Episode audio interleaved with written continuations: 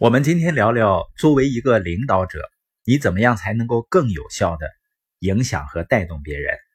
那我们反过来想一想，你更愿意接受谁的影响呢？你发现呢，不一定是那个最有影响力的人，而是关系最近的，或者是对你非常关心的人。所以呢，影响力啊，它是关于关系的。那理解这点有多重要呢？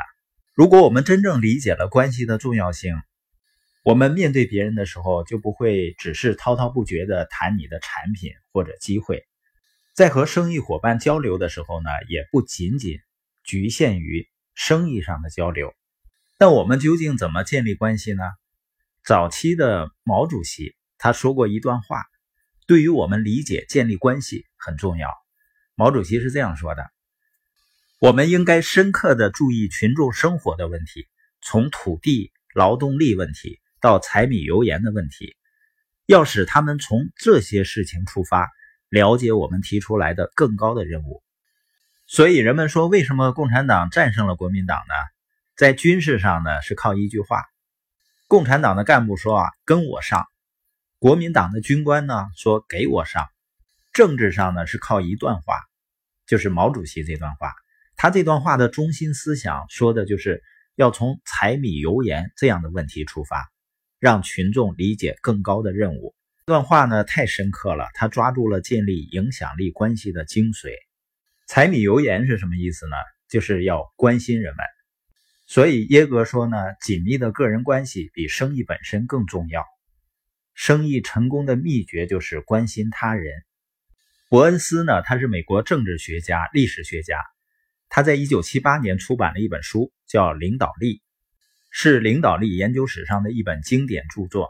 在这本书的扉页上，伯恩斯引用了三个人的话，一个呢是美国总统富兰克林·罗斯福，另一个呢是意大利的政治学家《君主论》的作者马基亚维利。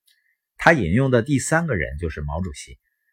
伯恩斯一共引用了毛主席的两段话，其中一段呢就是这个：我们应该深刻的注意群众生活的问题。从土地、劳动力的问题到柴米油盐的问题，要使他们从这些事情出发，了解我们提出来的更高的任务。然后呢，伯恩斯还在后面加了一句话：“这就是领导艺术的基本方法。”这类似于我们经常说的“先交心再交易”吧。即使说在今天，通过互联网的一些工具呢，你甚至可以直接跟一些陌生的人建立生意合作关系。但是未来要想长长久久的走下去，还是需要一个建立关系的过程。因为最终要想实现一个共同的更大的目标，需要在这个过程中呢，追随者和领导人都发生有意义的改变，都上升到一个更高的境界。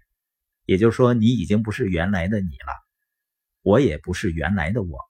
那这种关系呢，叫变革型关系。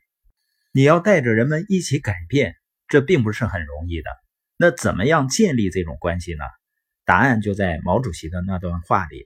毛主席说呢，先关心群众的生活问题、柴米油盐问题，从这些问题出发，再让他理解更高的任务。怎么理解呢？比如说，共产党提出的更高任务，建设共产主义，尽管呢是大家潜在的需求，但是这个事情太远了，群众呢一时认识不到。